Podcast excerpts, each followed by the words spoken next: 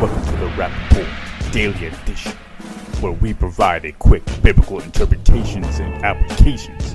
This is a ministry of striving for eternity.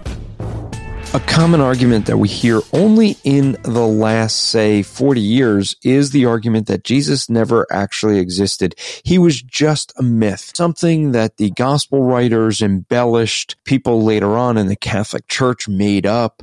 Whatever the arguments they try to claim to say that Jesus was never actually a historical figure. This is something that, well, it would be laughable if we didn't have to respond to. Even Bart Ehrman, who is not a Christian and spends all of his time trying to criticize Christianity, he even argues in his books that Jesus in the original gospels w- was never claimed to be God and that the disciples embellished that.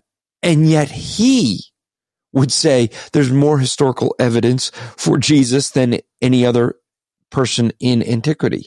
So what you end up seeing is we have plenty of evidence. We could look not only at the Bible, that is actually a historical document, but we can look at the writings of Josephus and others, historians of the time that also mention it. We see Jesus mentioned in Roman documents. The best argument is in the time of the writing, we see Jesus mentioned in other historical documents known as the Talmud, the Jewish writings. If there was anybody who would not want to identify Jesus as having existed or making him up, it was the Jews. So we see lots of historical evidence that Jesus was a historical person. This podcast is part of the Striving for Eternity ministry. For more content or to request a speaker or seminar to your church, go to strivingforeternity.org.